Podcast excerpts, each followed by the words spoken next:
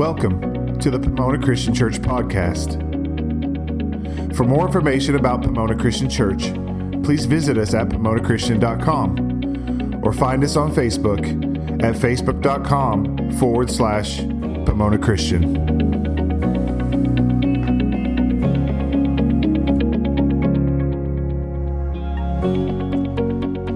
I am sick with wanting, and it's evil and it's daunting how I let everything I cherish lay to waste.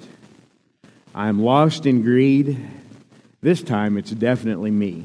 I point fingers, but there's no one there to blame. I am sick with wanting, and it's evil how it's got me. And every day is worse than the one before. The more I have, the more I think I'm almost where I need to be if I could only get a little more. Uh, these are the lyrics from a song uh, called Ill with Want by the Avett Brothers, and I, I find it hard pressed to find words whoa, that better suit. Did I hit something? okay. All right. Well, you can hear me better now. All right. Uh, I'd be hard pressed to find words that better suit how I feel sometimes. I can't help but notice how incredibly blessed I am. And at the same time, I always feel this constant pull to want more, uh, to be dissatisfied with what I have. It really is a sad state to be in, and one that I, I know is wrong. But while I know it's wrong, it's also hard to do much about it sometimes.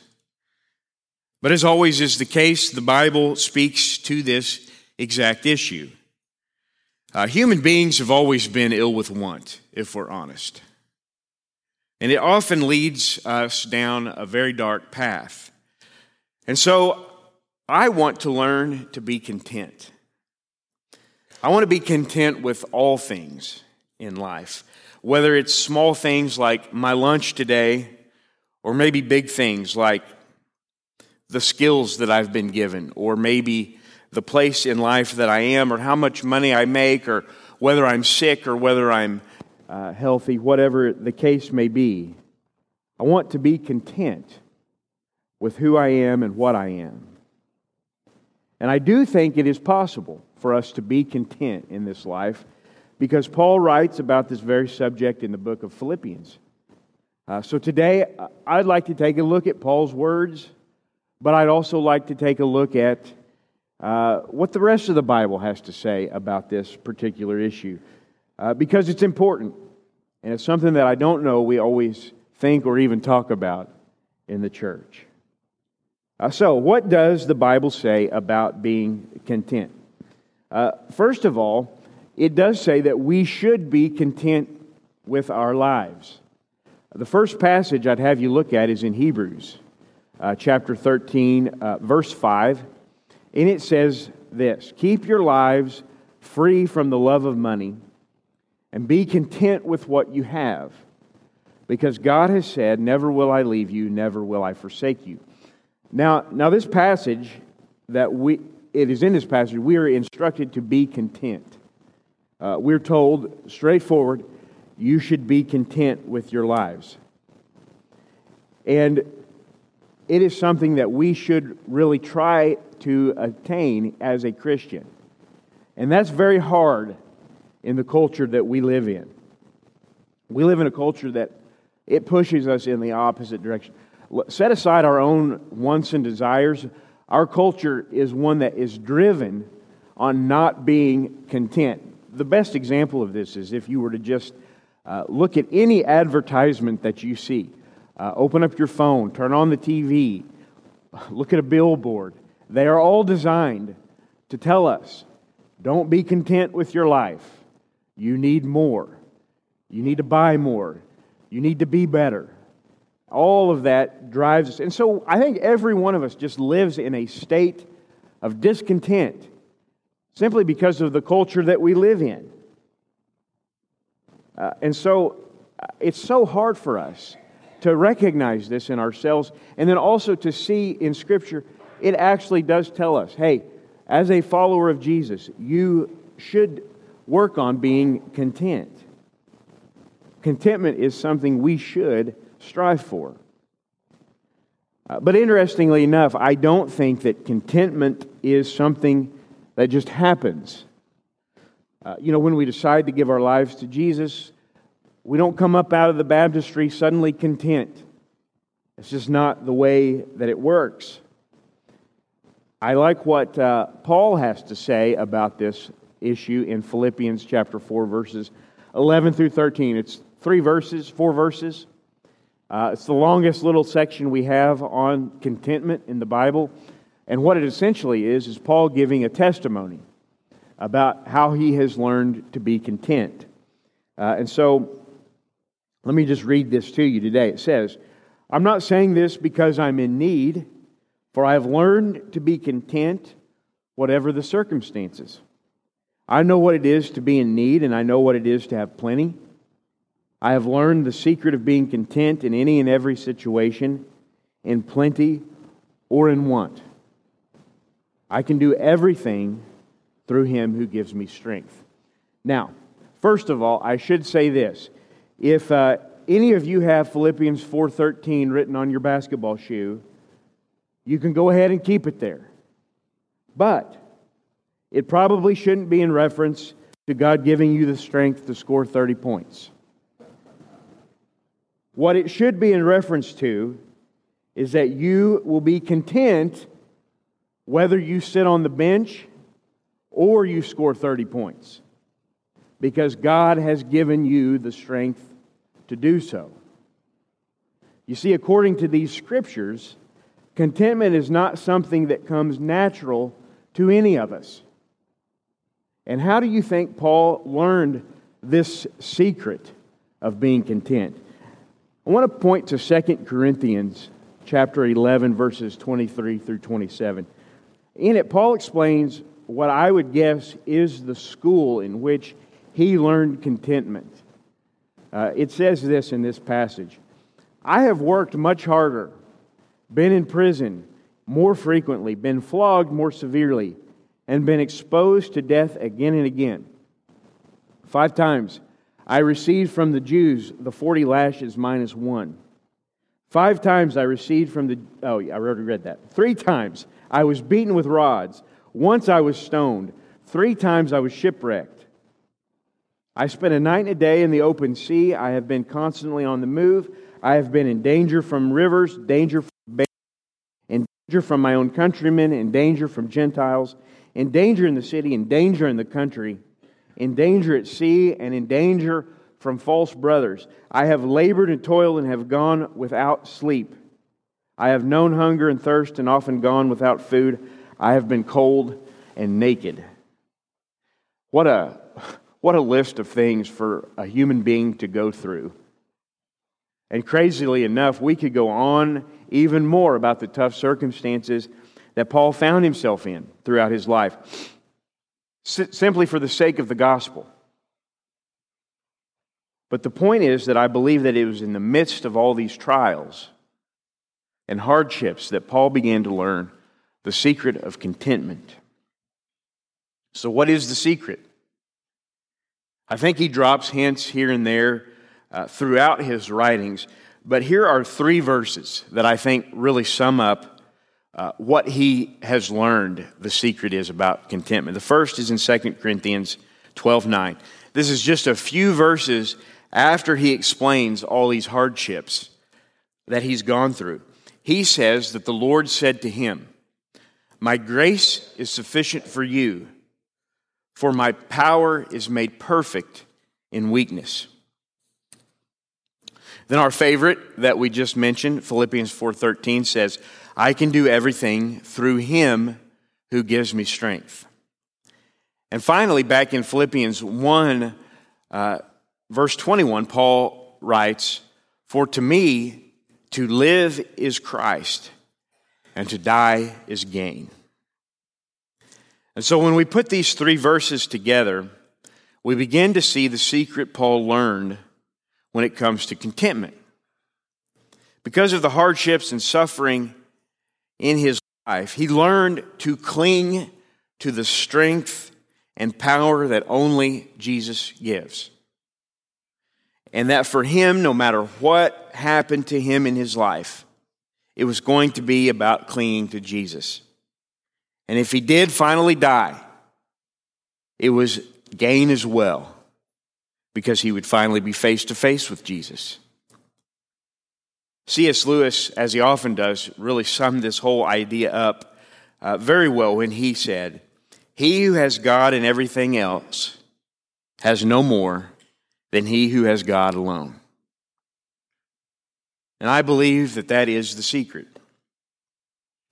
But there is more to it than just knowing the secret. I would guess that most of you in this room know this truth. You've heard it talked about before in church. You understand the concept of having all your trust and faith in Jesus and growing more and more uh, in knowledge and in relationship with Him. You know this. The problem comes in working it out in day to day life. So, how can I be content whatever comes my way? Uh, as mentioned, I, I think the hardest part in this is the act of submission. Paul writes about it over and over in his writings. Uh, but I would point back to the passage that we read earlier in 2 Corinthians chapter 12, where Paul tells us that Jesus told him that his power is made perfect in weakness. This verse and really this idea of submitting to Christ's power through the recognition that you and I are weak is so countercultural, it probably sounds funny to us. Again, it goes back to the big themes of our culture. It is not a benefit to show any kind of weakness in our world. It's not a benefit to do anything like that. Um, and after all, you and I, we do everything in our power to show strength in our lives, to control our lives. We, we want to flex our muscle in this world and we want to make it do what we want it to do. And when do we do and when we do this, we leave little space for Christ's power to be made known in our lives. After all, what do I need Jesus for? If I can earn all the money, I can make everything happen just like I want it to happen. But Paul, who faced death and pain and suffering daily, had nothing but Jesus in his life. And therefore, he knew the power of Jesus in a way that I'm not sure that we can even grasp the way that most of us, myself included, live our lives today. And so there must be a change in the way we think about the world we live in. There must be an acknowledgement to the fact that you and I are not in as much control of this world as we think we are. There must be a submission to the truth that I can do all things through Christ who gives me strength. Not, I can do all things that I want to do, and hopefully Christ will help me accomplish the things I want to do. But even when my plans don't work out, I can do all things, including be content through Christ who gives me strength. Now, this is an incredibly hard thing for us to do, but something that has always helped me in my endeavor uh, to trust God more is to do my best to understand who God is according to the Bible. There is a doctrine uh, that has been around for many, many years uh, that I came across uh, that ha- really helps me in this uh, endeavor to become more content. The doctrine I want to talk to you guys about is called the doctrine of God's providence. And what this doctrine says, it's based on Scripture, not something that we just came up with, but based on Scripture, it says that God is working in and through the universe He created, moment by moment, sustaining its existence and overruling its events to cause the unfolding story of history to occur according to His will. That's a mouthful, that's a lot going on. Uh, but because of this, God is always working in this world, sometimes in a mysterious way, together with inanimate objects, animals, intelligent beings like angels, demons, and human beings. He is navigating their activities and choices to achieve His sovereign purposes without violating their freedoms. This is a stunning assertion if you think about it. And in fact, we have a hard time holding both of those ideas in our mind at once, where we would say, God is in and working and, and navigating things in this world, but also allowing us to have freedom to choose. I believe it's both. And I think that the Bible speaks to this.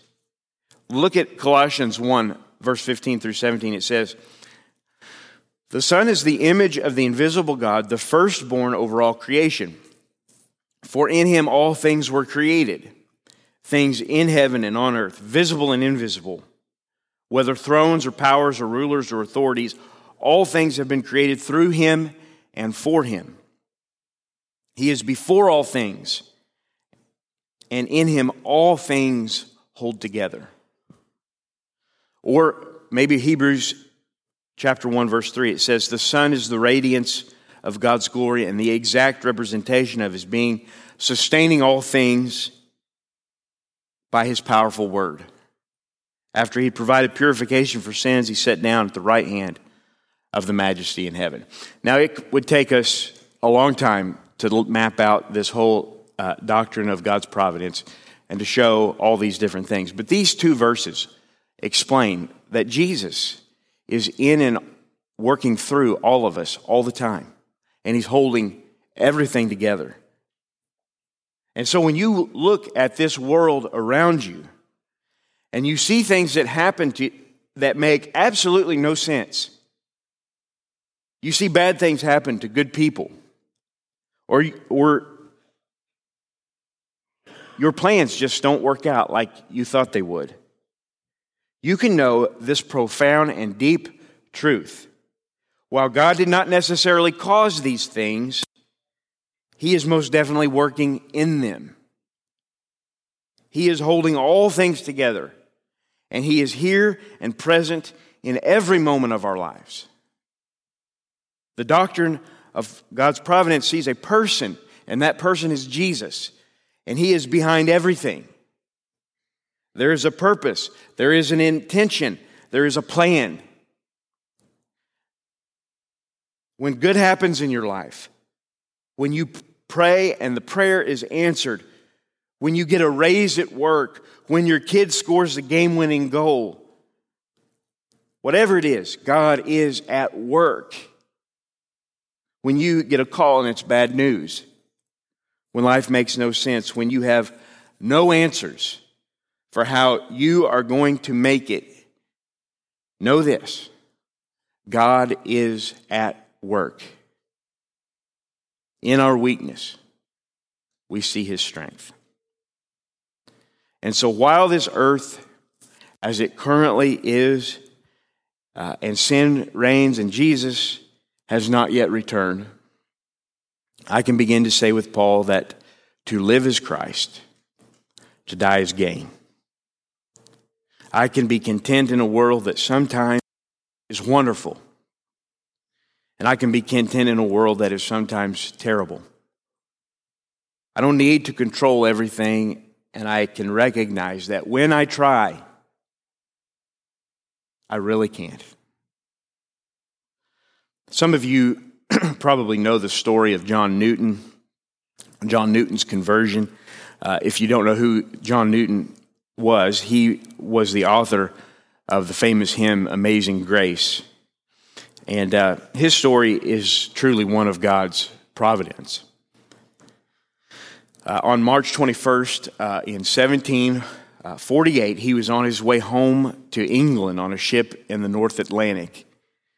Uh, and at this point in his life, he was an extremely rough character. He was a slave trader and uh, a very immoral man. He had no thought or desire for God. He was uh, just living to do whatever he desired at this point in his life. But on this day, a violent storm uh, blew in and it hit the boat pretty hard. And Newton was about to go forward to tend to some sails, but the captain stopped him at the last moment and had him go fetch a knife that he needed.